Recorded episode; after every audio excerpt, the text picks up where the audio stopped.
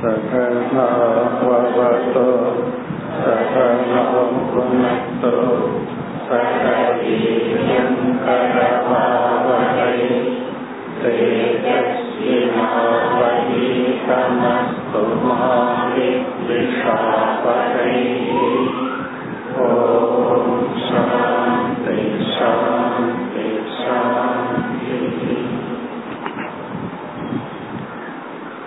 पदिनेलावद् श्लोकम् विकुर्वन् क्रियया चादीः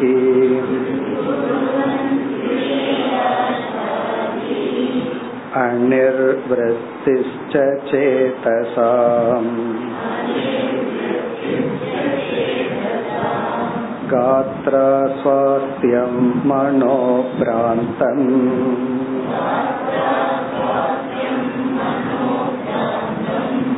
ரஜ ஏதைர்நிஷாமய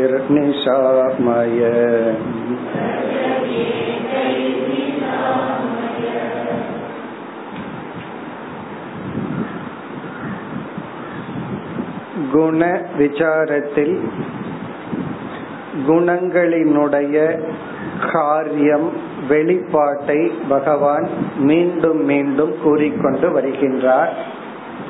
இதை லிங்கம் என்று பார்த்தோம். சத்துவ குணம் மேலோங்கி இருந்தால் மற்ற இரண்டு குணத்தை வென்று சத்துவ குணத்தின் பிடியில் நாம் இருக்கும் பொழுது சத்துவம் எப்படியெல்லாம் வெளிப்படுத்தும்?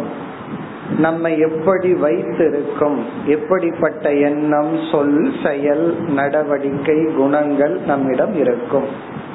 அதே போல ரஜோகுணம் அதே போல தமோகுணம். இதை ஏற்கனவே சில லிங்கங்களை கூறினார். இந்த ஸ்லோகங்களில் வேறு சில லிங்கங்கள் அடையாளங்களை கூறி வருகின்றார். ரஜோகுணத்தை பற்றி பார்த்து முடித்தோம். விகுர்வன் கிரியையாச்ச ஆதீகி. ரஜோகுணத்தில் இருப்பவர்கள் அதிகமாக தன்னை செயலில் ஈடுபடுத்திக் கொண்டிருப்பதனால் ஆதீகி. புத்தியானது அலைந்து கொண்டே இருக்கும் நாலா பக்கங்களிலும். நமக்கு அதிக பொறுப்பு இருந்தால் நம்மால் நன்கு தியானிக்க முடியாது. காரணம் அந்த பொறுப்பை எப்படி ஒழுங்காக நடத்த வேண்டும் என்றே புத்தி திட்டமிட்டு கொண்டே இருக்கும். அதுல நித்தியாத்துவம் வந்துட்டா பரவாயில்ல. ஆனா அது அவ்வளவு சுலபமா ஆரம்பத்தில் வராது. ஆகவே புத்தி அலைந்து கொண்டிருக்கும். அனிர்வத்திச்ச சேதசாம். புலன்களெல்லாம் அமைதியற்று இருக்கும். ஞானேந்திரியங்கள். காத்ரா அஸ்வாஸ்தியம். கர்மேந்திரியங்களும் பரபரப்புடன் இருக்கும். பேச்சாகட்டும் கைகள் கால்கள் தேவையில்லாத செயலில் விருதா சேஷ்டாவில் இருப்போம். மனோ பிராந்தம் மனம் குழப்பத்தில் இருக்கும். ரஜக ஏதைகி நிஷாமய. நிஷாமயன புரிந்து கொள் இது வந்து ரஜோ குணத்தினுடைய வெளிப்பாடாக புரிந்து கொள் இனி அடுத்த ஸ்லோகத்தில் தமோ குணம் பதினெட்டு. सीतच्चित्तं विलीयेत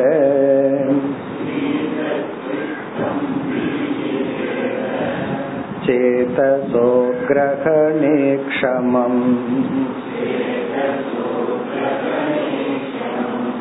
मनो नष्टं तमोग्लानिः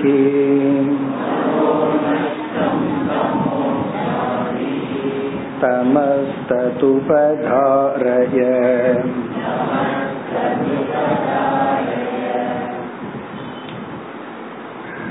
தமோ குணமானது சத்துவ குணத்தையும் ரஜோ குணத்தையும் வெற்றி அடைந்து அது ஆதிக்கத்தில் இருக்கும் பொழுது இவைகளெல்லாம் ஏற்படும் ஏற்கனவே சொன்ன லிங்கங்கள் தான் அங்கு சொல்லாத வேறு சில அடையாளங்கள் வேறு சில வெளிப்பாட்டை பகவான் கூறுகின்றார். இனி தமோ குணத்தினுடைய வெளிப்பாட்டை பார்ப்போம். சீத சித்தம் வெளியேத சீதத் என்றால் நம்ம டயர்டுன்னு சொல்றோம் சோர்வடைதல். சீதத்னா இந்த இடத்துல சோர்வடைதல். சித்தம் சீதது. நம்முடைய மனமானது சோர்வை அடைந்து விடும். இங்க சித்தம்ங்கிற சொல் பொதுவாக மனதை குறிக்கின்றது. மனமானது சோர்வடைந்து விடும். ஆபீஸ்ல வந்து இவர் வேலை செஞ்சிட்டு இருக்கார் இவர் தான் திங்க் பண்ணி மேனேஜிங் டைரக்டர்னு வச்சுக்குவோமே. ஃபைலை எல்லாம் பார்க்கணும் செக் பண்ணணும் ரொம்ப வேலை செய்யறார் கொஞ்ச நேரத்துக்கு மேல அவருக்கு டயர்ட் ஆகுது. உடனே என்ன சொல்றாரு? போதும் ஒரு மணி நேரம் ரெண்டு மணி நேரம் யோசிச்சுட்டேன். எனக்கு ரெஸ்ட் வேணும் அப்படின்ட்டு விட்டுற விட்டுட்டு அவர் கெஸ்ட் ரூமுக்கு போறார். அங்க இவருடைய நண்பர் கொஞ்ச நேரம் செஸ் விளையாடலாமான்னு கேக்குறார். உடனே ரொம்ப இன்தூசியாசமா விளையாடுற அப்ப பார்க்கையில் அங்க என்ன ஆகுதுன்னா ஆபீஸ்ல யோசிக்கிறத விட இங்க செஸ் முன்னாடி யோசிச்சுட்டு இருக்காரு அதிகமா புத்திக்கு வேலை கொடுக்கிறார். இப்ப புத்தி வேலை செய்வதற்கு புத்தி ஓய்வடையவில்லை. அந்த வேலையை செய்யறதுக்கு புத்தி வந்து டயர்ட் ஆயிரும் புத்தி வந்து உடல் மாதிரி இல்லை. உடலுக்கு வந்து ஒரு மணி நேரம் ஓடணும்னா கண்டிப்பா ஒரு மணி நேரம் ஓய்வு கொடுக்கணும். ஆனா நம்ம புத்திக்கு வந்து ரொம்ப பவர் அதிகம். சயின்ஸ்ல என்ன சொல்றாங்க? நம்ம ரெண்டு பர்சன்ட் தான் யூஸ் பண்றோமா? புத்தியினுடைய ரெண்டு பர்சன்ட் யூஸ் பண்றோம். நூறு பர்சன்ட் யூஸ் பண்ண என்ன ஆகும்னா யாருனாலும் இமேஜின் பண்ண முடியாது. கற்பனையும் கூட பண்ண முடியாது. அதாவது நூறு பர்சன்ட் யூஸ் பண்ணிட்டா நம்ம மனுஷனாவே இருக்க மாட்டோமா? நம்மால நார்மலாவே இயங்க முடியாது. அதனால பகவான் வந்து புத்திய ரொம்ப கொடுத்து கொஞ்சம் தான் யூசேஜ்ல வச்சிருக்காரு. அப்படி புத்திக்கு டயர்ட் அப்படிங்கிறது என்ன அப்படின்னா அந்த வேலையை செய்வதில் புத்தியானது சோர்வடைந்து விடும் இது இயற்கை. அப்படி சீத சித்தம் என்றால் புத்தியானது எந்த வேலையை செய்யணுமோ அதில் சோர்வை அடைந்து பிறகு விழியேத. வெளியேதன அது உறக்கத்துக்கு சென்று விடுகிறது ஓய்வுக்கு சென்று விடுகிறது. அப்ப தமோ குணம் நமக்கு வரும் பொழுது புத்தியானது அந்த வேலையை அந்த விஷயத்தை பற்றி சிந்திக்கவோ செயல்படவோ தயாராக இல்லை. அது சோர்வை அடைந்து என்னாகின்றது? உறக்கத்திற்கு சென்று விடுகிறது. அதாவது ரெண்டு மணி நேரம் படிச்சாகணும் ஹோம்ஒர்க் எல்லாம் முடிக்கிறது அப்படின்னு சொன்னா அட்லீஸ்ட் ஒரு ஒன்னே முக்கால் மணி நேரம் வேலை செஞ்சு சோர்வடைஞ்சா பரவாயில்ல. அஞ்சு நிமிஷத்துலயே சோர்வடைஞ்சா என்ன பண்றது? அப்படி இருக்க கூடாது அவ்வளவுதான். எவ்வளவு பண்ணணுமோ அதை பண்ணிட்டு சோர்வடையட்டும். பட் அதுக்கு முன்னாடியே ரொம்ப ஏர்லியா பண்ணா தான் அது ஓவர் தமோ குணம் அர்த்தம். இப்படி சீத சித்தம் வெளியேத. அப்படின்னா புத்தியானது செயல்படும் செயல்பட்டு கொண்டிருக்கின்ற செயலில் சோர்வை அடைந்து உறக்கத்துக்கு செல்கிறது. இனி அடுத்த கருத்து. சேதசக கிரகணே அக்ஷமம். இது வந்து ஒரு வேதாந்திக் பாயிண்ட் பகவான் சொல்ற இதெல்லாம் பதினான்காவது அத்தியாயத்துல சொல்லப்படாத கருத்துக்கள். குணத்திரய விபாக யோகத்துல சொல்லாத சில கருத்துக்களை இனி பகவான் சொல்ற சேதசக கிரகணே அக்ஷமம்.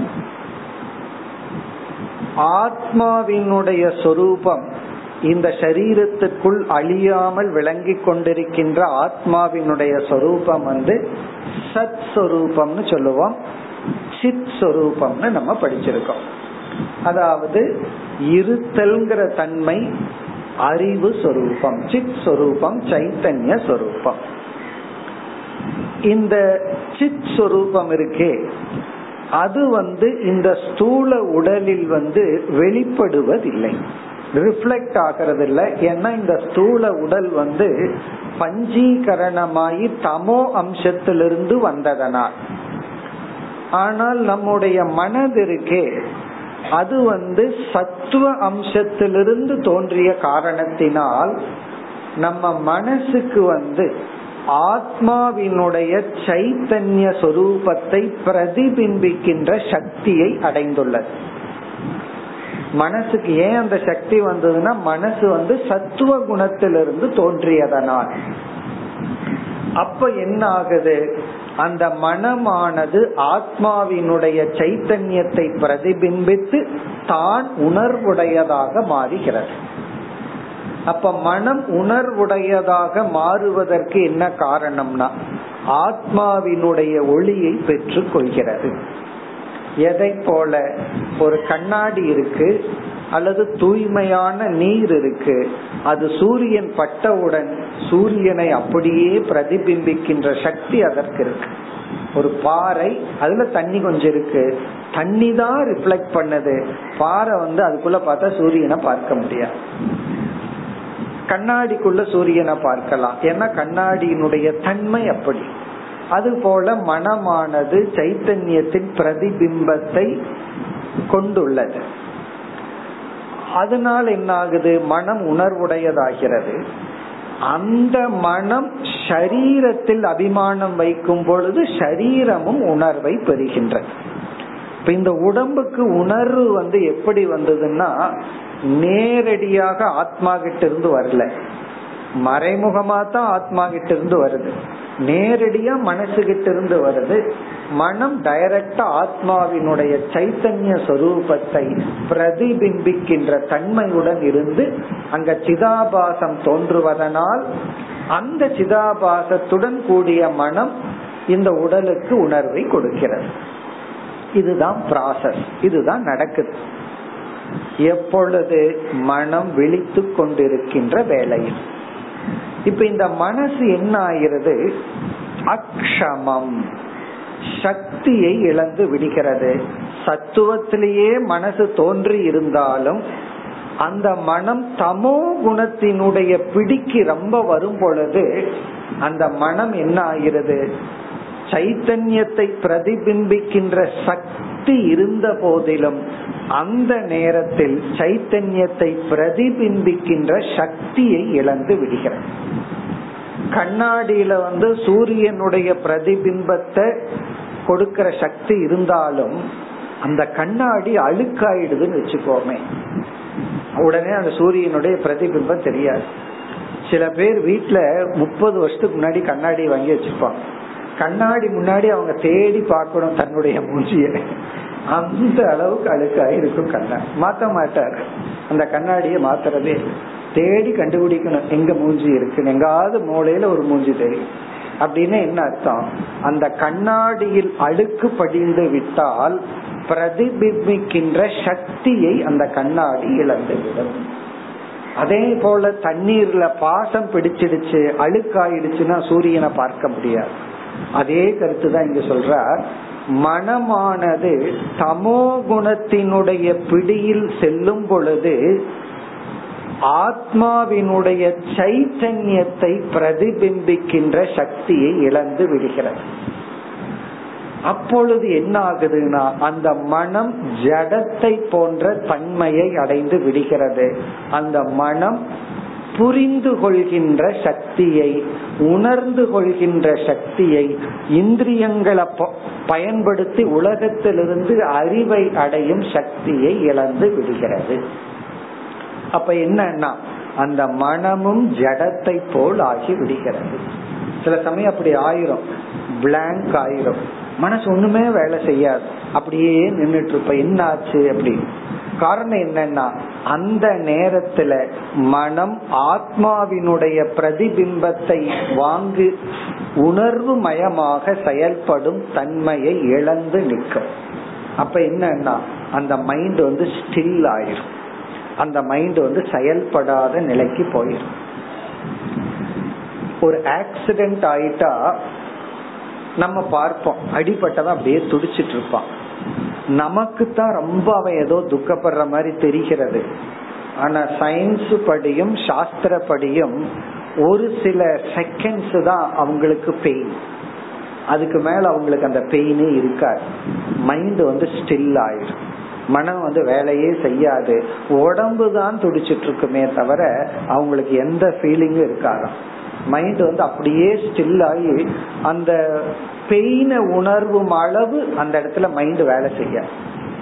அதே போல ஒரு புலி வந்து நம்ம கடிக்குதுன்னு வச்சுக்கோமே ஃபர்ஸ்ட் கடி தான் நமக்கு தெரியும் அவ்வளவுதான். அதுக்கப்புறம் நமக்கு தெரியாது. நம்ம பாட்டுக்கு அப்படியே பேன்னு இருக்கோம் அது பாட்டுக்கு சாப்பிட்டு இருக்கோம் காரணம் என்னன்னா மைண்ட் ஸ்டில் ஆகும் அதுக்கு மேல நமக்கு ஒண்ணுமே தெரியாது.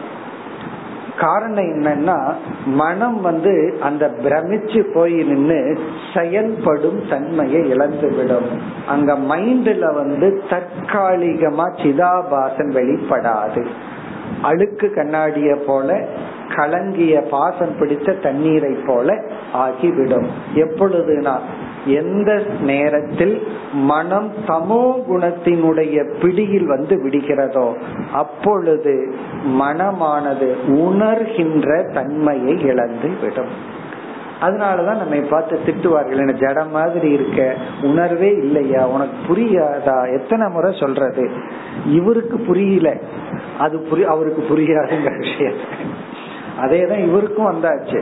ஜடமானியே அப்படின்னு ஏன் திட்டுகிறார்கள்? காரணம் என்னன்னா அந்த இடத்துல மனம் ஜாட்யம் ஜட தன்மையை அடைந்து விடுகிறது. ஆனா பேசிக்கலி மனதுக்கு சிதாபாசத்தை வச்சுக்கிற சக்தி இருக்கு. ஆனா தமோ குணம் மேலோங்கும் பொழுது அந்த நேரத்தில் மனம் சிதாபாசத்தை கிரகித்து உணர்வுடைய அறிவை புரிந்து கொள்கின்ற தன்மையை இழந்து விடுகிறது. இந்த பாயிண்ட நாம் இதுவரைக்கும் எங்கேயுமே பார்க்கல. பகவான் இங்க தான் சொல்லி உள்ளார். அதுதான் இங்க சொல்றார். சேதசக கிரகணே அக்ஷமம். மனமானது சேதசக. சைத்தன்யத்தினுடைய ஆத்மாவினுடைய சேதன தன்மையை சேத்தனம் அப்படின்னா ஆத்மாவினுடைய சித் சொரூபத்தை சைத்தன்ய சொரூபத்தை கிரகணே கிரகித்து கொள்ள பிரதிபிம்பிக்கின்ற சக்தியை அக்ஷமம் இழந்து விடுகிறது. அக்ஷமம்னா நாட் கேபபிள் அதுக்கான சக்தி இல்லை. எதுக்கான சக்தி? கிரகண சக்தி. பிரதிபிம்பிக்கின்ற சக்தி. எதை பிரதிபிம்பிப்பது? சேதசக. இங்க சேதஸ் அப்படின்னா சைத்தன்யம். சைத்தன்யத்தை கிரகிக்கின்ற சைத்தன்யத்தை பிரதிபிம்பிக்கின்ற சக்தியை மனம் இழந்து விடுகின்றது. அதனாலதான் அடுத்த சொல் இரண்டாவது வரியில் மனக நஷ்டம். ரொம்ப அழகா தெளிவா சொல்றார் பகவான். ஆகவே மனம் நஷ்டத்தை அடைந்து விடுகிறது. மைண்ட் மைண்டுங்கிற ஸ்டேட்டஸை இழந்து விடுகிறது. மனம் மனம் என்கின்ற தன்மையை இழந்து விடுகிறது. மனக நஷ்டம் இங்க ஒரு வார்த்தை சேர்த்திக்கணும். இவ பவதி மனம் தன்னையே இழந்ததை போன்று ஆகி விடுகிறது. அந்த நிலையை மனம் அடைந்து விடுகிறது. மனசு மனசாவே இல்லை. நம்மளே சில சமயம் சொல்றோம் இல்லையா மனசு மனசாவே இல்லைன்னு சொல்றோம்ல அதுதான். மைண்ட் வந்து புரிஞ்சுக்கிற சக்தியை இழந்துடும் உணர்வை இழந்து விடுகிறது. உணர்வை இழந்து விட்டால் உடல்ல வர்ற பெயின் எதுவுமே நமக்கு தெரியாது. இந்த உடம்புக்கு வர்ற பெயின் எல்லாம் ஒண்ணுமே நமக்கு தெரியாது. மனம் அந்த சேத்தன தன்மையை இழந்து விட்டார் அதனாலதான் தமோ குணத்துல இருக்கிறவங்க ரிலேட்டிவ்லி கொஞ்சம் சந்தோஷமா தான் இருப்பார்கள் காரணம் என்ன? துக்கமே தெரியாது. துக்கம் தெரிஞ்சா தானே வருத்தப்படுறதுக்கெல்லாம். அதனால எங்க எதுவுமே புரிஞ்சுக்கிற சக்தி இல்லை. ஆனால் இவங்க அடுத்த ஸ்டேஜுக்கு வந்துதான் தத்துவத்துக்கு வர முடியும். தத்துவத்திலேயே அப்படித்தான் இருப்பார்கள். இவர்கள் அந்த இன்சென்சிட்டிவிட்டியில அப்படி இருப்பார்கள். இப்ப மனக நஷ்டம். மனமானது தன்னுடைய எல்லா தன்மைகளையும் இழந்தது போல் இருக்கும். அதுக்கு ஒரு சொரணை இருக்காது. இந்த சூடு சொரணை எல்லாம் சொல்றேன். அதெல்லாம் அந்த நேரத்துல மனசுக்கு இருக்காது. ஏன்னா அங்க உணர்வே இல்லையே. உணர்வு இருந்தா தானே அந்த உணர்வு இருக்கணும்னா சிதாபாசன் தோன்றணும். சிதாபாசன் ஏன் தோன்ற முடியவில்லைன்னா மனசுக்கு அங்க தமோ குணம் வந்தாச்சு. Even though mind by itself சிதாபாசத்தை reflect பண்ற சக்தி இருந்தாலும் கண்ணாடியில் தண்ணீரை போல. அப்ப வந்து மன மனமானது சேத்தசக கிரகணே சைத்தன்யத்தினுடைய பிரதிபிம்பத்தை கிரகிக்கின்ற தன்மையில் அக்ஷமம் சக்தியை இழந்து விடுகிறது. எப்பொழுது தமோ குணச்சு. ஓரளவுக்கு எந்த அளவுக்கு தமசோ அந்த அளவுக்கு சக்தியை இழந்து இழந்து விடுகிறது. எந்த அளவுக்கு தண்ணீர் அல்ல அழுக்கோ அந்த அளவுக்கு சூரியன் தெரிகிறதில்லை. எந்த அளவுக்கு கண்ணாடி அழுக்கா இருக்கோ அந்த அளவுக்கு முகம் தெரிவதில்லை. அது போல. இப்ப மனக நஷ்டம். இங்க நஷ்டம்னா மனதினுடைய தன்மைகள் எல்லாம் இழக்கப்பட்டு விடுகின்றது தமோ குணத்தில். அதனாலதான் தமோ குணத்தினுடைய பிடியில யாராவது இருந்தால் அவர்களிடத்துல எந்த உபதேசமும் செய்யக்கூடாது. காரணம் என்ன? என்ன பிரயோஜனம்? இப்ப டேபிளுக்கு சொல்ற மாதிரி. இப்ப டேபிள் கிட்ட பேசிட்டு இருந்தோம்னு வச்சுக்கோமே ஏதாவது பிரயோஜனம் இருக்கா? அதுக்கு கேக்குமா? அதே போல வந்து தமோ குணத்தில் இருக்கிறவன் வந்து ஒரு பிரமாதாவே அல்ல கேட்பவனே அல்ல. கேட்காதவங்க கிட்ட போய் நம்ம பேசிட்டு இருந்தோம்னா இந்த இடத்துல யாருக்கு தமோ குணம் பிடிச்சிருக்குன்னு சந்தேகம். சொல்றவுக்கு பிடிச்சிருக்கா? அல்லது கேட்கிறவருக்கு பிடிச்சிருக்கா? இனி அடுத்தது தமக. தமக அப்படின்னு சொன்னா இருள் அஜானம் சூழ்ந்து இருக்கும் எப்ப வந்து அறியாமையோட நம்ம பொருந்தி இருக்கிறோமோ அறியாமைய நீக்குவதற்கான முயற்சியில இல்லாம இருக்கிறோமோ தமச்சல் இருக்கிறோமோ அப்பொழுதெல்லாம் தமோ குணம். இங்க தமகன அஜானம் அஜானத்துடன் அப்பொழுது மனம் முழுமையாக கூடி இருக்கும் அக்ரகணம் அர்த்தம். ஒண்ணுமே தெரியாம இருக்கும். இந்த ரஜோகுணத்தில் இருக்கிறவனால் பாம்பை பார்த்துட்டு ஓடுவான். இவன் அதுவும் செய்ய மாட்டான். கைத்தையும் பார்க்க மாட்டான். பார்த்தா தானே அது பாம்பாவது தப்பா நினைக்கிறதுக்கு. இப்ப சாஸ்திரத்தை வந்து கொஞ்சம் படிச்சா தான் தப்பாவது புரிஞ்சுக்கலாம். ஒண்ணுமே புரியலன்னா எப்படி தப்பா புரிஞ்சுக்க முடியும்? அப்படி தமக ஒன்றும் புரியாத நிலை. அடுத்தது வந்து கிளானிகி. கிளானிகி என்றால் சோகம். ஆழ்ந்த மனசுக்குள்ள வந்து ஏதோ ஒரு ஏக்கமும் சோகமும் டிப்ரெஷனும் இருக்கும். கிளானிகி. கிளானிகினா மனசோர்வு டிப்ரெஷன் சோகம். இதெல்லாம் இருந்ததுன்னா தமோ குணம். அதாவது வந்து ஒரு துயரமான செய்தியை நம்ம கேட்கும் பொழுது இப்ப யாரோ ஒரு உறவினர் இறந்துட்டாங்க. யாரோ ஒருத்தர் நமக்கு சம்பந்தம் இல்லாதவங்க கேட்கும் பொழுது அந்த நேரத்துல மனது வந்து வேதனைப்படுறது வந்து இயற்கை. அப்படி இருந்தா தான் அது மனசு. அந்த எம்பத்தின்னு ஒண்ணு இருக்கணும். ஆனால் அது ஒரு சுவாவமானால் அது தமோகுணம் அது தொடர்ந்தால். எதுவுமே அந்த அளவுக்கு அது இருக்கிற வரைக்கும் அது தவறில்லை. அது தொடரும் பொழுதுதான் தப்பு. பிறகு இனி ஒரு கருத்து நம்ம ஒரு முக்கியமான கருத்து குணத்தை பத்தி பார்த்திருக்கோம். சத்துவம் ரஜஸ் தமஸ்ல மூன்று குணமும் நமக்கு தேவை. மூன்று குணமும் நமக்கு இருக்கணும். தமோ குணம்னா உடனே மோசம்னு அர்த்தம் கிடையாது. தமோ குணம் இருந்தா தான் நமக்கு தூக்கம் வரும் ஓய்வெடுப்போம் எல்லாம் பண்ணுவோம். தமோ குணத்தினுடைய தோஷ அம்சத்தை தான் நீக்கணும். ரஜோ குணத்தினுடைய தோஷ அம்சத்தை தான் நம்ம நீக்கணும். ரஜோ குணம் இருந்தா தான் எக்ஸசைஸ் பண்ணுவோம். வெறும் சத்துவ குணமே இருந்தா தியானம் பண்ணிட்டே உட்காந்துட்டு இருப்போம். அப்புறம் உடம்பு என்ன ஆகும்? நம்ம நடக்கணும் எக்ஸசைஸ் பண்ணணும் ஆக்டிவா இருக்கணும்னா ரஜோகுணம் தேவை. இப்ப ரஜோகுணமும் தேவை. ரஜோகுணத்தினுடைய தோஷ அம்சமான கோபம் பொறாமை அதைத்தான் நீக்கணும். அதே போல சத்துவ குணத்திலையும் சில தோஷ அம்சம் இருக்கு. அதை நம்ம நீக்கணும். அப்படி பார்க்கையில் தமோ குணம் அதிகமாக இருந்தால் இதெல்லாம் நிலை. அதத்தான் சொல்றார். தமக தத் உபதாரய. இது தமோ குணத்தினுடைய வெளிப்பாடு. தமோ குணம் அதிகமாக இருப்பதனால் வருகின்ற தோஷம் உபதாரய என்று ஹே உத்தவா புரிந்துகொள். அப்ப இந்த கடைசி மூன்று ஸ்லோகத்தில் மீண்டும் பகவான் சத்துவ குணம் இருந்தா நம்மளுடைய எக்ஸ்பிரஷன் லிங்கம் எப்படி இருக்கும்? ரஜோ குணம் இருந்தா எப்படி இருப்போம்? தமோ குணம் இருந்தா எப்படி இருப்போம்னு இது இது இந்த இடத்துல தேர்ட் டைம் சொல்லியாச்சு பகவான். மீண்டும் மீண்டும் அந்த லிங்கங்களை சொல்கிறார். ஏன்னா அடையாளங்கள் எத்தனையோ இருக்கு. அதனால திரும்ப திரும்ப கூறுகின்றார். இனி அடுத்த ஸ்லோகத்தில் இதே கருத்து தான் ஒரு முடிவுரையாக ஒரு கன்க்ளூஷனா செய்கிறார். அதாவது வந்து ஒரு குணம் நமக்குள் மேலோங்கி இருக்கும் பொழுது என்ன ஆகும் இத மிக அழகாக அடுத்த ஸ்லோகத்துல பகவான் ஒரு சம்மரைஸ் பண்றார் இப்ப पत्तोन्पदावद् श्लोकम् एतमाने गुणे सत्त्वे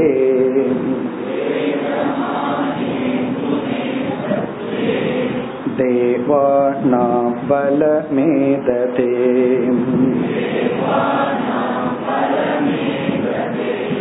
असुराणां च रजसि तमस्युद्धवरक्षसाम्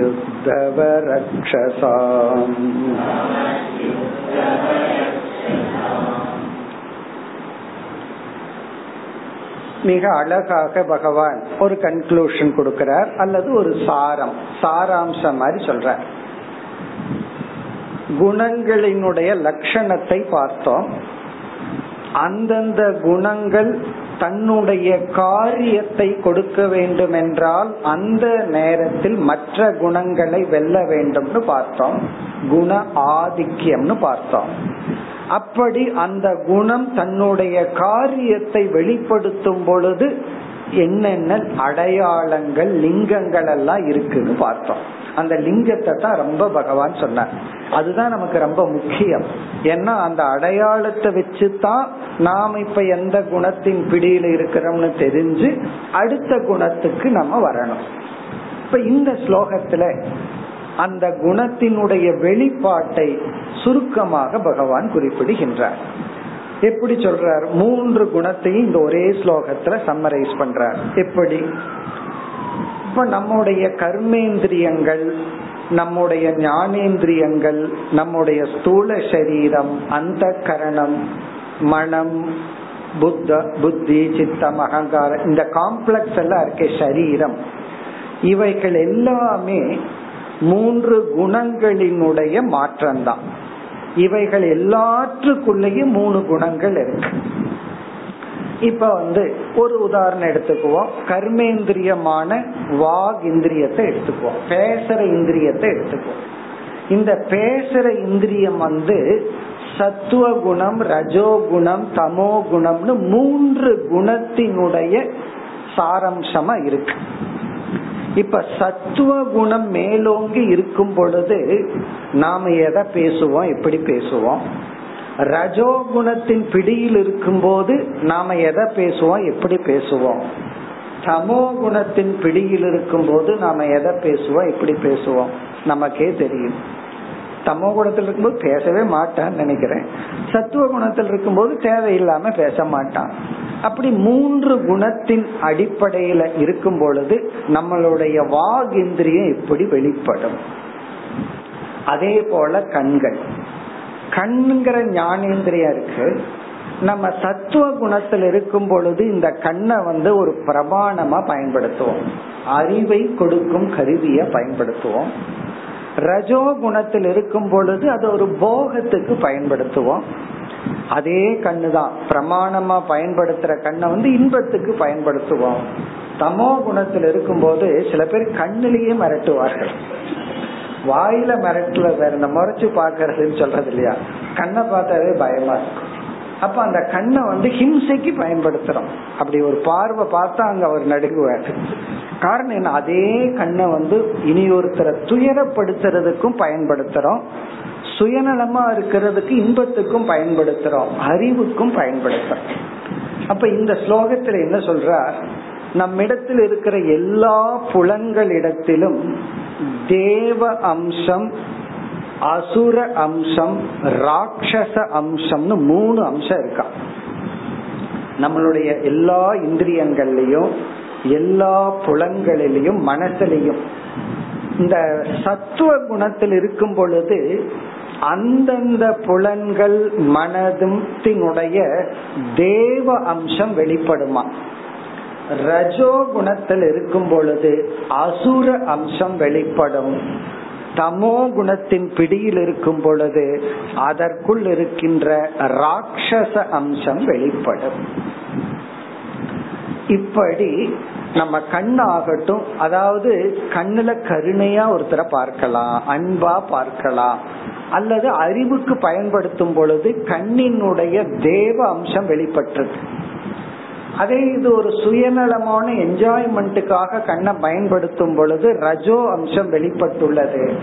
ஹிம்சப்படுத்த விதத்துல கண்ணை பயன்படுத்தினோம்னா ராட்சச அம்சம் வெளிப்பட்டுள்ளது. இதுல இருந்து என்ன தெரியுதுன்னா நம்முடைய இந்திரியங்கள் மனம் இவைகளுக்குள்ள எல்லாமே இருக்காங்க தேவனும் இருக்கா அசுரனும் இருக்கா ராட்சசனும் இருக்கான் இத நம்ம புரிஞ்சுட்டு மற்றவங்கிட்ட மூவ் பண்ணும்போது அவனுடைய ராட்சச அம்சத்தை வெளிப்படுத்தாம நம்ம நடத்துக்கணும் மற்றவனுடைய அசுர அம்சத்தை தூண்டி விடாம நம்ம நடந்துக்கணும். ஏன்னா அவனுக்குள்ள எல்லாம் இருக்கு. நமக்குள்ளேயும் எல்லாம் இருக்கு. சில பேர் வந்து நம்ம கஷ்டப்பட்டு அசுர அம்சத்தை அடக்க பார்ப்போம். விடமாட்டான் தூண்டியே விடுவான் அதே போல பலருடைய நடத்தை வந்து என்ன பண்ணும்னா நமக்குள் இருக்கிற ராட்சசனையும் நமக்குள் இருக்கிற அசுரனையும் தூண்டி விடுவார். இந்த உலகம் அதான் பண்ணிட்டு இருக்கோம். தமகன என்ன அர்த்தம்னா இந்திரிய கட்டுப்பாடுன்னு அப்படி யாராவது தூண்டி விட்டா நமக்கு சக்தி இல்ல அதை அடக்கிறதுக்கு. அதனால ஓடி போயிடுறது. அங்க இருக்க வேண்டாம் கொஞ்சம். என்ன விட்டான்னா நம்ம அதை தூண்டி விட்டுருவா. அதே போல சுவைக்கின்ற நாக்கு. ஆரோக்கியமா சாப்பிடும் பொழுது தேவ அம்சம் வெளிப்படும். வீட்டில் இருக்கிறவங்க அப்படியா சமையல் பண்றாங்க? தேவையில்லாத கசகசான்னு எதையோ எல்லாம் போட்டு அப்படி ஒரு வேர்டே இருக்கு. கசகசான்னு ஒரு பொருளே இருக்கு. அதையெல்லாம் போட்டு வாசனைய தூண்டி விட்டு அதிகமா சாப்பிடுறதுக்கு தூண்டி விட்டோம்னா என்ன ஆகுதுன்னா நமக்குள் இருக்கிற அசுர வாசனை தான் வெளியே வருது. வெளியிருக்கிற வாசனை அசுரனையும் ராட்சசனையும் தூண்டி விட்டு அங்க பிளேட்ல உட்கார்ந்து சாப்பிடும் பொழுது ஒரு தேவனா சாப்பிடாம ராட்சசனா சாப்பிடும். காரணம் என்னன்னா நமக்குள்ள எல்லாம் இருக்கு. அந்தந்த குணம் வரும் பொழுது அந்தந்த புலன்கள் அந்தந்த அம்சம் வெளிப்படுகிறது. இத தெரிஞ்சிட்டோம்னா நமக்கு ரெண்டு பிராக்டிக்கல் அட்வைஸ் கிடைக்குது. ஒன்று வந்து நமக்குள்ளேயே மூணு பேர் இருக்கான் அதனால ராட்சசனையும் அசுரனையும் தூண்டி விடுற மாதிரி சூழ்நிலைகள் வந்தா நம்ம விலகி போயிடணும் அதை அடக்கிற சக்தி நமக்குள்ள இல்ல அப்படின்னா அது வந்துடுதுன்னா யாரும் ஒண்ணும் பண்ண முடியாது. அதே போல இனியொருத்தனுக்குள்ளயும் இருக்கா? நம்ம அவர்களுக்குள்ள அதை தூண்டி விடக்கூடாது. இந்த கோபம் ரெண்டு பேர்த்துக்கு வர்ற ஆர்கியூமெண்டே ஒருவர் ஒருவர் கோபத்தை தூண்டி விட்டு கொண்டு இருப்பார் அவன் ஒரு டிகிரி ஆஃப் லாங்குவேஜ்ல பேசினா இவர் அதுக்கு மேல பேசுவார். பேசி அவனுக்குள்ள அதை தூண்டி விடுவார். அப்ப நம்மளும் தூண்டி விடக்கூடாது. நாமும் மற்றவர்களால் தூண்டிவிடப்படாமல் இருக்க வேண்டும். அதுதான் நமக்கு கிடைக்கிற கருத்து. இங்க எப்படி பகவான் சம்மரைஸ் பண்றாருன்னு பார்ப்போம். ஏதமானே குணே சத்துவே. சத்துவே குணே. சத்துவ குணமானது ஏதமானே. மேலோங்கி நிற்கும் பொழுது. ஏதமானே அப்படின்னா ஆதிக்கியம் ரஜோ குணத்தையும் தமோ குணத்தையும் அடக்கி சத்துவ குணம் மேலோங்கி நமக்குள் நிற்கும் பொழுது தேவானாம் பலம் ஏததே. தேவர்களுடைய பலத்தை நாம் அடைகின்றோம். தேவானாம் பலம். தேவர்களினுடைய பலம் நமக்கு வெளிப்படுகின்றது. இங்க தேவர்களுடைய பலம் அப்படின்னா பத்து இந்திரியங்கள்.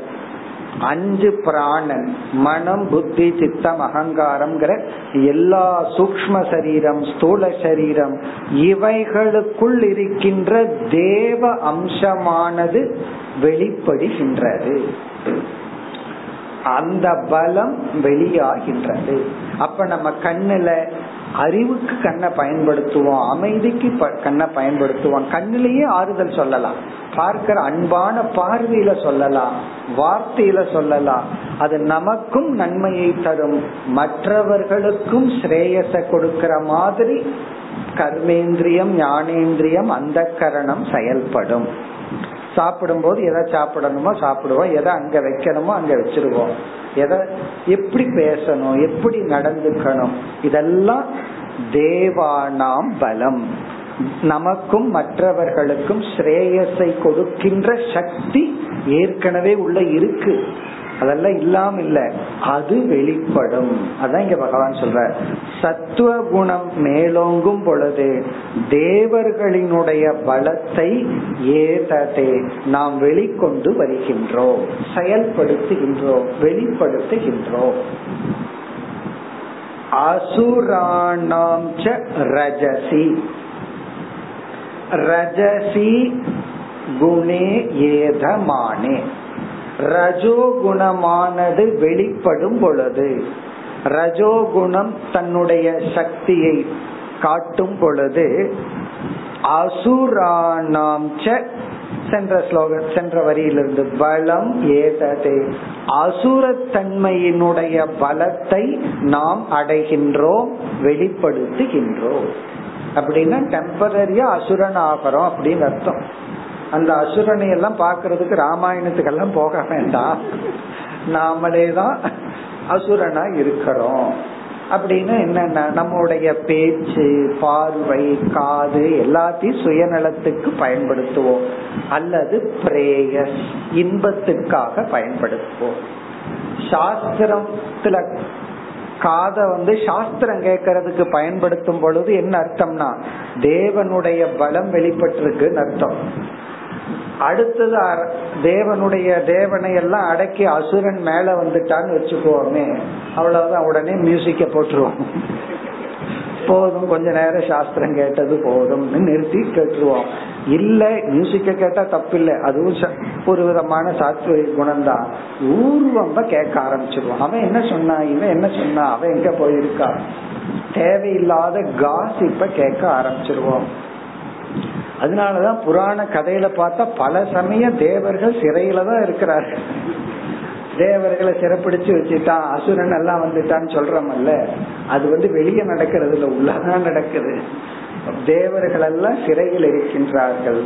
அப்ப எப்பொழுதெல்லாம் நம்ம சுயநலமாக நடந்து கொண்டிருக்கின்றோமோ சுகத்திலும் சுயநலத்தில் இருக்கிறோமோ அப்பெல்லாம் இந்த அசுரன் வந்து தேவனை சிறை பிடித்து வச்சுட்டான்னு அர்த்தம். அப்புறம் ஒரு போராடி அதுக்கு ஒரு பகவான ஒவ்வொரு முறையும் தேவன் வெற்றி அடையணும்னா இந்த அசுரர்கள் எல்லாம் தேவரை கஷ்டப்படுத்திட்டு இருந்தா தேவர்கள் எல்லாம் எங்க போவாங்க? பகவான் கிட்ட போய் முறையிடுவாரு. முறையிட்டு பிறகு பகவான் ஒரு அவதாரத்தை எடுத்து அசுரர்களை எல்லாம் நீக்குவார். அதுதான் பக்தி அதுதான் சாதனை. அப்ப நம்ம என்ன பண்ணணும்? பகவான் கிட்ட போய் சரணடைஞ்சு எனக்கு சக்தி இல்லை இந்த அசுரம் மேல வந்துட்டான் அவனை அடக்கணும்.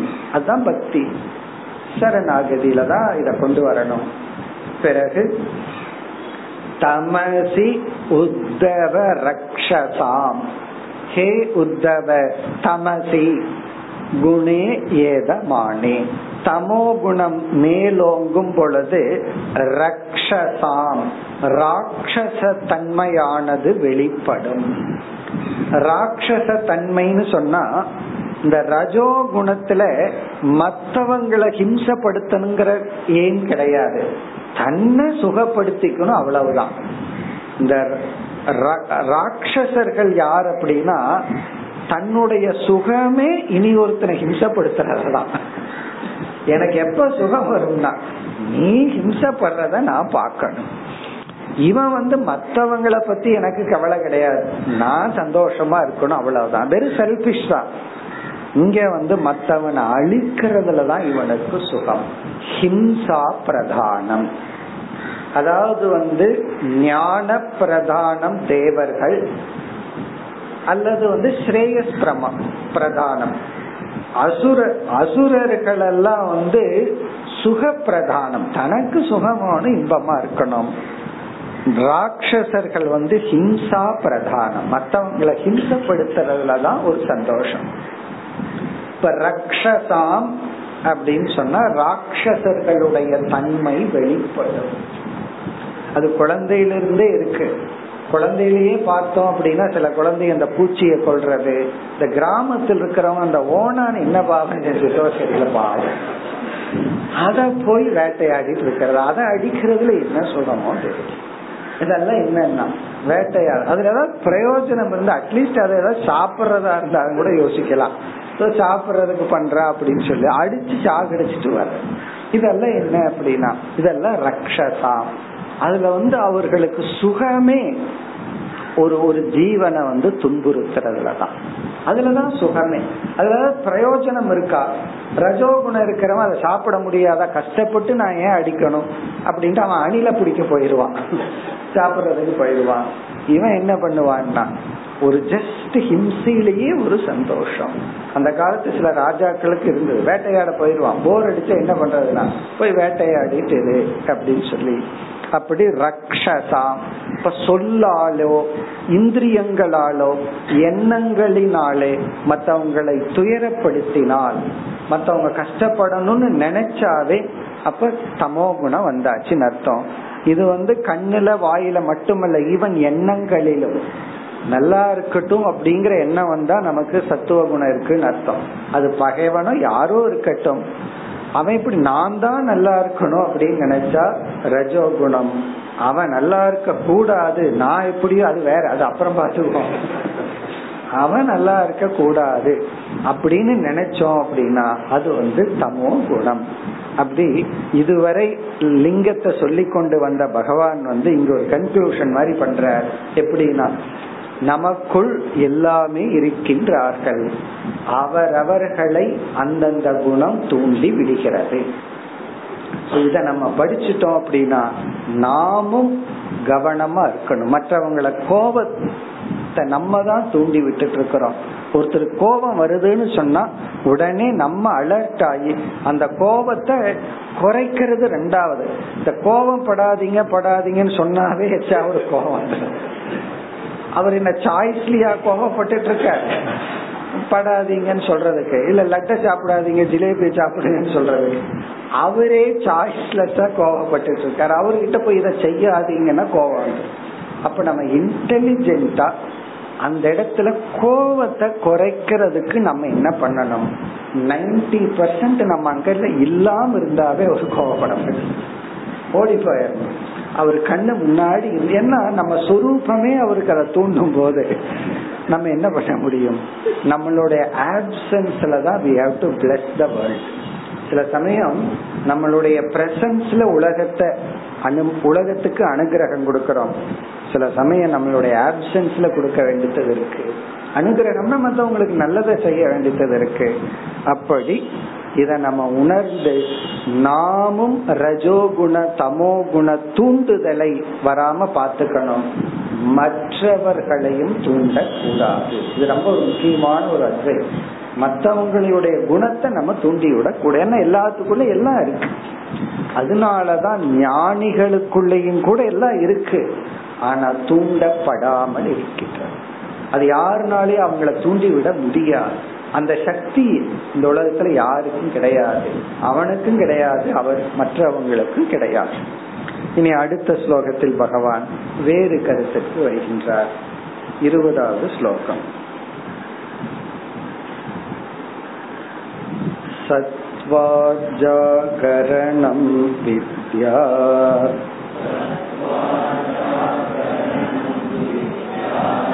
रजसा स्वप्नमादिशे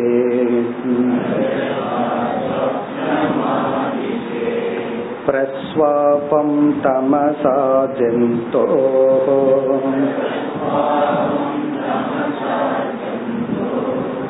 तुरीयं त्रिषु सन्ततम्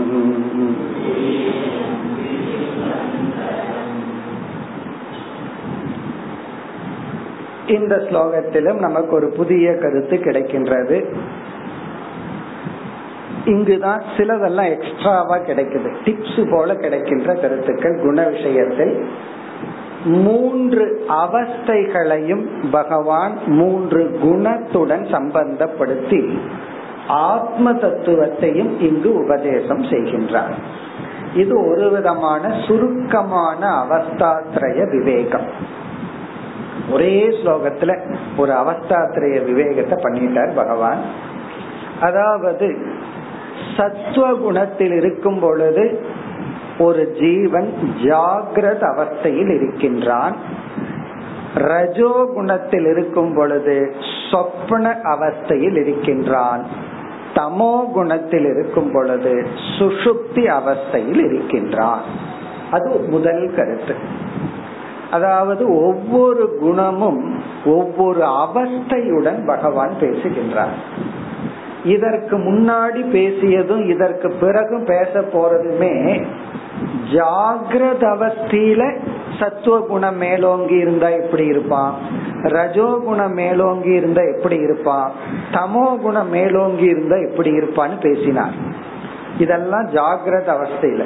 சுசுப்தி அவஸ்தையில சத்துவ குணத்துல எப்படி இருப்பான் அப்படிங்கிற பேச்சுக்கெல்லாம் எனக்கு கிடையாது. ஜாகிரத அவஸ்தையில தான் இவ்வளவு நேரம் பேசினார். இப்ப இனி ஒரு கருத்து இதெல்லாம் சாஸ்திர ரீதியா சொல்றார். இந்த சத்துவம் ஓரளவுக்கு இருந்தா தான் இவனால விழிச்சுட்டே இருக்க முடியும்னு சொல்ற அதுக்கு அப்புறம் வந்து அதாவது பேசிக் சத்துவம். இந்த பேசிக் பெயின் ஒன்னு இருக்கு இல்லையா அது போல. இந்த பேசிக்கா இவ்வளவு. அதுக்கப்புறம் ஏதாவது ஆட் பண்ணி ஆட் பண்ற மாதிரி இங்க பேசிக்கா இவனுக்கு சத்துவம் இருந்தா தான் இவனால விழிச்சுட்டே இருக்க முடியும். பிறகு வந்து அந்த விழிச்சுக்கிற அளவு சத்துவம் வந்தாச்சு. செயல்பட அளவு சத்துவம் இருந்தா அது சத்துவம். இவனை எப்படி செயல்படுத்துது? அது ரஜோகுணம். இவனை எப்படி சிந்திக்க வைக்குது? செயல்படுத்துது அது தமோ குணம் விழிச்சிட்டதுக்கு அப்புறம் அவனுடைய பிஹேவியர் அது குணத்தினுடைய அடிப்படைன்னு இவ்வளவு நேரம் சொன்னார். இவனை விழிக்க வைக்கிறதே ஒரு விதமான பேசிக் சத்துவம். பிறகு என்ன ஆச்சுன்னா இவன் உறங்கி கொண்டு இருக்கின்றான் இவன் பகல்ல தான் ரொம்ப ஆக்டிவா இருக்கிறான்னா இவர் தூங்கும் போதுமே ஆக்டிவா இருப்பார். காரணம் என்ன? கனவுகள் வந்து கொண்டே இருக்கும். அப்ப இவன் இவனை வந்து ரெஸ்ட் முழுமையா கூட ஓய்வெடுக்க விடாம ரஜோகுணம் வந்து சொப்பனங்களை எல்லாம் கொடுத்து கொண்டு ஜாகிரத அவஸ்தையில தான் உலகத்தை பார்த்து அனுபவிச்சுட்டு இருந்தான்னா இவன் வந்து சுசுப்திக்கு போகும்போது கனவுன்னு ஒரு அவஸ்தை வந்து அங்கும் இவன் கனவு கண்டு கொண்டு இருப்பதற்கு காரணம் ரஜோகுணம் அப்ப கனவுக்கு உபாதான காரணம் ரஜோகுணம் அந்த கனவுல வந்து இவன் தூங்குற மாதிரி கனவு கண்டுட்டு இருக்கிறானா? அல்லது வந்து மத்தவங்களை அடிக்கிற மாதிரி அல்லது என்ஜாய் பண்ற மாதிரி கனவு காண்றானா? அல்லது வேதாந்தம் படிச்சு படிச்சு கனவுலையும் கிளாஸ் இருப்போம். சும்மா கேட்டு கேட்டு என்ன ஆகும்னா கனவுலையும் வந்துட்டு இருக்கு. எந்திரிச்சு பார்த்தா ஓஹோ கனவுலதான் கிளாஸ் வருதோன்னு தோணும். அப்ப என்னன்னா அங்க சத்துவ குணம். கனவுலையும் சத்துவ குணம். சாத்விகமான கனவு வரலாம் ராஜசமான கனவு வரலாம் தாமசமான கனவு வரலாம். ஆனா பேசிக்கா கனவுக்கு வந்து ரஜோகுணம். பேசிக்கா ஜாகிரத அவஸ்தைக்கு வந்து சத்வகுணம். ஆழ்ந்த உறக்கத்துக்கு பேஸ் பேஸ்ல அது டோட்டலா தமோ குணம். அப்ப மூன்று அவஸ்தைகளுக்கும் குணம்தான் காரணம். என்ற ஒரு கருத்தை முதலில் கூறுகிறார். பிறகு ஆத்ம தத்துவத்திற்கு வருகிறார். அந்த கருத்தை பார்த்தால் சத்துவா ஜாகரணம் வித்யா ஜாகரணம் ஜாகிரத அவஸ்தை சத்துவ குணத்தினுடைய காரியமாக அறிந்து கொள்ள வேண்டும். வித்யா அறிந்து கொள்ள வேண்டும் ஒருவன் புரிந்து கொள்ள வேண்டும். ஜாகரணம் ஜாகிரத அவஸ்தையை சத்துவா சத்துவ குணத்தினுடைய விளைவாக புரிந்து கொள்ள வேண்டும். அப்போ இங்க என்ன சொல்றாருன்னா சத்துவ குணம் அடிப்படையான சத்துவ குணம் தான் நம்மை விழிக்க வைக்கின்றது. அதனால ஒருத்தன் சும்மா தமசு தமசுன்னு திட்டக்கூடாது அவன் முழிச்சிட்டு இருந்தாவே போதும். அட்லீஸ்ட் அந்த அளவுக்காவது சத்துவம் இருக்க வெளிச்சிட்டு இருந்தாவே போதும். அதனாலதான் சில நைட் வாட்ச்மேனா போடுறவங்க ஒன்னும் பண்ண வேண்டாம். அவர் முழிச்சிட்டு இருந்தா போதும். இந்த ரிட்டையர்ட் ஆனவங்க எல்லாம் சில பிளாட்டுக்கு ஏதாவது வாட்ச்மேனா வந்துருவாங்க. அவங்களுக்கு எதுக்கு சம்பளம்னா ஒண்ணுமே பண்ண வேண்டாம். திருடனுமே யாராவது முழிச்சிட்டு இருந்தா திருட வரமாட்டான் பாப்பா வெளிச்சிட்டு இருந்தாவே போதும். ஒன்னும் இல்ல வெளிச்சிட்டு இருந்தாவே எதுவும் வந்து உட்காராது நம்ம மேல. பாம்போ அல்லது பறவைகளோ. நல்லா தூங்கிட்டு இருங்க ரொம்ப நேரம் தூங்கிட்டு இருங்க கழுகு பார்த்து ஆள் இல்லையோ அப்படின்னு சாப்பிடலான்ட்டு வர ஆரம்பிச்சிடும் அப்ப வெரி அவேர்னஸ் விழிச்சிட்டு இருக்கிறதே நமக்கு பாதுகாப்பு. நம்ம இந்த உடலை நம்ம ப்ரொடெக்ட் பண்றோம் அப்படின்னா அதனாலதான் தூங்கும் போது யார் இல்லாத இடத்துல போய் தூங்குறோம் நம்ம பாட்டு ஓப்பன் கிரவுண்ட்ல நல்லா தூங்கிட்டு இருந்தோம்னா வச்சு என்ன ஆகும்? கழுவுக்கே சந்தேகம் வந்துடும் இது சாப்பிடுற ஆளா இல்ல சாப்பிடாத ஆளான்னு சொல்லி. அப்போ நம்ம வெரி அவேர்னஸ் விழிச்சிட்டு இருக்கிறதே நம்ம உடலை நம்ம பாதுகாக்கின்றது. அது வந்து ஜாகிரத் அவஸ்தை சத்துவம். ரஜசா சொப்ன மாதிஷே ஆதிஷேத்னா உணர்ந்துகொள் ரஜசா ரஜோ குணத்தினால் சொப்பன அவஸ்தை என்று உணர்ந்துகொள் அதாவது மூன்று குணம் மூன்று அவஸ்தை. அதை இந்த இடத்துல கனெக்ட் பண்றார். இதையும் கவனமா புரிஞ்சுக்கணும். இது வந்து பேசிக் பிறகு ஒவ்வொரு அவஸ்தையிலும் சுசுப்தி அவஸ்தையில எந்த இதுவும் கிடையாது. அதாவது ஈவன் கனவுலையும் சாத்விகமான கனவு வரலாம் ராஜசம் தாமசம். ஜாகிரத அவஸ்தையில நம்ம சத்துவ புருஷனா நடமாடலாம் ரஜோ குணத்துல நடமாடலாம் தமோ குணத்துல நடமாடலாம். பிறகு பிரஸ்வாப்சம் தமசா ஜெந்தோகோ. பிரஸ்வாப்சம் என்றால் ஆழ்ந்த உறக்கம் தமசா தமோ குணத்தில் உடனே பகவான் வந்து இது எல்லாத்துக்கும் பொதுவானதுனால மனுஷன் சொல்லாம ஜெந்தோகிட்ட இது வந்து எல்லா ஜந்துக்களுக்கும் எல்லா ஜீவராசிகளுக்கும் பொதுவானதுன்னு சொல்லிடுறாரு இந்த மூன்று அவஸ்தை மனுஷனுக்கு மட்டுமல்ல மூன்று குணத்தினால் மூன்று அவஸ்தை வருவது என்பது எல்லா ஜந்துக்களுக்கும் பொருந்தும். எல்லா ஜந்துக்களும் எல்லா உயிரினங்களுக்கும் பொதுவானது. இதுவரை குண சம்பந்தமா. இனி உடனே பகவான் வேதாந்தத்துக்கு போறார். துரியம் த்ரிஷு சந்ததம். ஒரே ஒரு பாதம். அதுல வந்து மாண்டூக்கியத்தையே பகவான் கொண்டு வந்து நிறுத்திட்டார். துரியம் த்ரிஷு சந்ததம். துரியம் என்ற ஒரு தத்துவம் உள்ளது. அந்த துரிய தத்துவம் மூன்று அவஸ்தைகளிலும் சமமாக உள்ளது. த்ரிஷு என்றால் மூன்று அவஸ்தைகளிலும் சந்ததம் என்றால் சமமாக வியாபித்துள்ளது. துரியம் த்ரிஷு சந்ததம் இதுவே ஒரு மகா வாக்கியம் தான் இதுலயே வேதாந்தம் முடிஞ்சாச்சு. அதாவது இங்க துரியம் என்றால் ஜாகிரத் அவஸ்தையில இருக்கிற ஜீவனுக்கு என்ன பேரு? ஞாபகம் இருக்கோ? எல்லாம் படிச்சிருக்கிறோம். சொப்பன அவஸ்தையில இருக்கிற ஜீவனுக்கு ஒரு பேர் இருக்கு. சுசுப்தி அவஸ்தையில இருக்கிற ஜீவனுக்கு ஒரு பேர் இருக்கு. விஸ்வக தைஜசக பிராஜ்யக அப்படின்னு நமக்கு பேர். இப்பெல்லாம் நமக்கு விஸ்வகன்னு பேர். நமக்குன்னா இத கேட்டுட்டு இருக்கிறவங்களுக்கு இப்ப யாரு காதலி எல்லாம் இது விழுந்துட்டு இருக்கோ அவங்களுக்கு விஸ்வகன்னு பேர். சில சமயம் கிளாஸ்லயே அப்படியே தைஜசன் ஆகி வருவோம். கிளாஸ்லயே பிராக்சனா இருந்துட்டு வருவோம். கொஞ்சம் நேரம் சம்டைம் அப்படி ஆகிறது வழக்கம். கனவு கண்டுட்டு இருக்கிற ஜீவனை வந்து தைஜசன்னு சொல்றோம். ஆழ்ந்த உறக்கத்தில் இருக்கிற ஜீவனை வந்து பிராக்யன்னு சொல்றோம். பிறகு இந்த விஸ்வன் தைஜசன் பிராக்யனாக நான் இருக்கிறேன். இந்த பேரெல்லாம் ஏன் வந்தது? எனக்கு ஏன் விஸ்வன்னு பேர் வந்துச்சு? எனக்கு ஏன் தைஜசன்னு பேர் வந்துச்சு? எனக்கு ஏன் பிராக்யன்னு பேர் வந்துச்சு அப்படின்னு சொன்னா இந்த பேர் வர காரணம் பேசிக்கா இருக்கிற நான் தான் இந்த மூணுமே நான் தான் அதுலயும் சந்தேகம் கிடையாது. நான் தான் விஸ்வன் நான் தான் தைஜசன் நான் தான் பிராஜ்யன். அப்ப ஏதோ ஒரு நான் தொடர்ந்து இருக்கானே. ஒரு நான் இந்த மூணு பேருடையவனாக இருக்கின்றேன். இந்த பெயருக்கு காரணம் என்ன? என்றால் நான் அபிமானித்த உபாதி. இந்த ஸ்தூல சரீரம் வரைக்கும் நான் எக்ஸ்டென்ஷன் பண்ணும் பொழுது எனக்கு என்ன கிடைக்குது அப்படின்னு சொன்னா ஜாகிரத் பிரபஞ்ச அனுபவத்துக்கு வருது விஸ்வனா இருக்கிறேன். இந்த கான்டெக்ட்ல சொல்லணும்னா சத்துவ அபிமானின்னு சொல்லலாம்.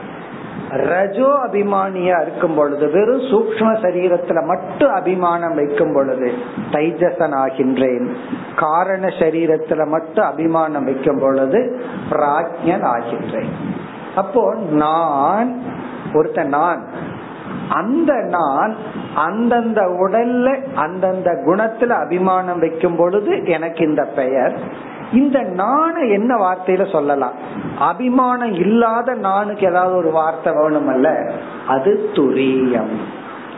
துரியம் அப்படிங்கறது வந்து எதிலையும் அபிமானம் வைக்காத சைத்தன்யம். எந்த சரீரத்திலையும் அபிமானம் வைக்காத சைத்தன்யத்துக்கு பேரு துரியம். இந்த துரியம்ங்கிற சைத்தன்யம் வந்து என்ன பண்ணுதுன்னா இந்த ஒரே ஒரு துரிய சைத்தன்யம் ஸ்தூல சரீரம் வரை அபிமானம் வைக்கும் போது இந்த ஸ்தூல உலகத்தை பார்க்குது. ஜாக்கிரத அவஸ்தா. சூக்ம சரீரத்துல மட்டும் அபிமானம் வைக்கும் பொழுது சொப்பன அவஸ்தா. காரண சரீரத்துல மட்டும் அபிமானம் வைக்கும் போது சுசுப்தி அவஸ்தா. சரி இந்த துரிய சைத்தன்யத்துக்கு எந்த அவஸ்தைனா? அதுக்கு அவஸ்தையே இல்லை. எல்லா அவஸ்தைகளுக்குள்ளும் சமமாக எல்லா உபாதிக்குள்ளும் சமமாக உள்ளது. அதுதான் அகம். அதுதான் பிரம்ம சைத்தன்யம். அதுதான் நான். அந்த கருத்தை திடீர்னு பகவான் சொல்றார். திரிஷு மூன்று அவஸ்தைகளிலும் துரிய சைத்தன்யம் சந்ததம் மாறாமல் தொடர்ந்து இருக்கின்றது. இப்ப நான் யார்னா இந்த குணமெல்லாம் யாருக்குனா நான் அபிமானம் வைக்கிற உபாதியை சார்ந்தது. நான் எந்த உபாதி அபிமானம் வைக்கிறனோ அதற்கு தகுந்த லோகம். சந்தேகம் இல்லையே. இப்ப நம்ம வந்து எறும்பு இருக்கு. அந்த எறும்புக்குள்ள இருக்கிற ஜீவன் அந்த உடம்பு அபிமானிக்குது. அதனால எறும்புக்கு ஒரு உலகம். அப்படி ஒவ்வொரு ஜீவராசி அந்த உடம்ப அபிமானிக்கும் போது அது வழியா அவங்களுக்கு ஒரு உலகத்தை தெரியும். எறும்புக்கு இந்த உலகம் எப்படி இருக்குன்னு நம்ம எப்படி தெரிஞ்சுக்க முடியும்னா ஒன்னா எறும்பா மாறணும் இல்ல யோகியா மாறி கூடு விட்டு கூடு பாயணும். அந்த எறும்புக்குள்ள போய் பார்த்துட்டு வரணும். ஆனா என்ன கஷ்டம்னா அதுல இருந்து இந்த சரீரத்துக்குள்ள வந்துட்டு அந்த மனசு நமக்கு இருக்காது. அந்த அனுபவம் நமக்கு இருக்காது. அது மறந்துடுவோம். ஏன்னா இந்த மைண்ட்ல அபிமானிக்கும் போது இந்த உலகம் தான் நமக்கு தெரியும். இப்ப இந்த கடைசி பகுதியில ஆத்ம தத்துவத்தையும் பகவான் நமக்கு ஞாபகப்படுத்துறார். இந்த குணங்கள் எல்லாம் அனாத்ம விஷயத்தை சார்ந்தது. நான் ஆத்மா. அவஸ்தையை தாண்டியவன். அவஸ்தைக்கு காரணமான உபாதியை கடந்தவன். இனி அடுத்த ஸ்லோகத்துல பகவான் வேறு கருத்துக்கு வருவார். அடுத்த வகுப்பில் பார்ப்போம்.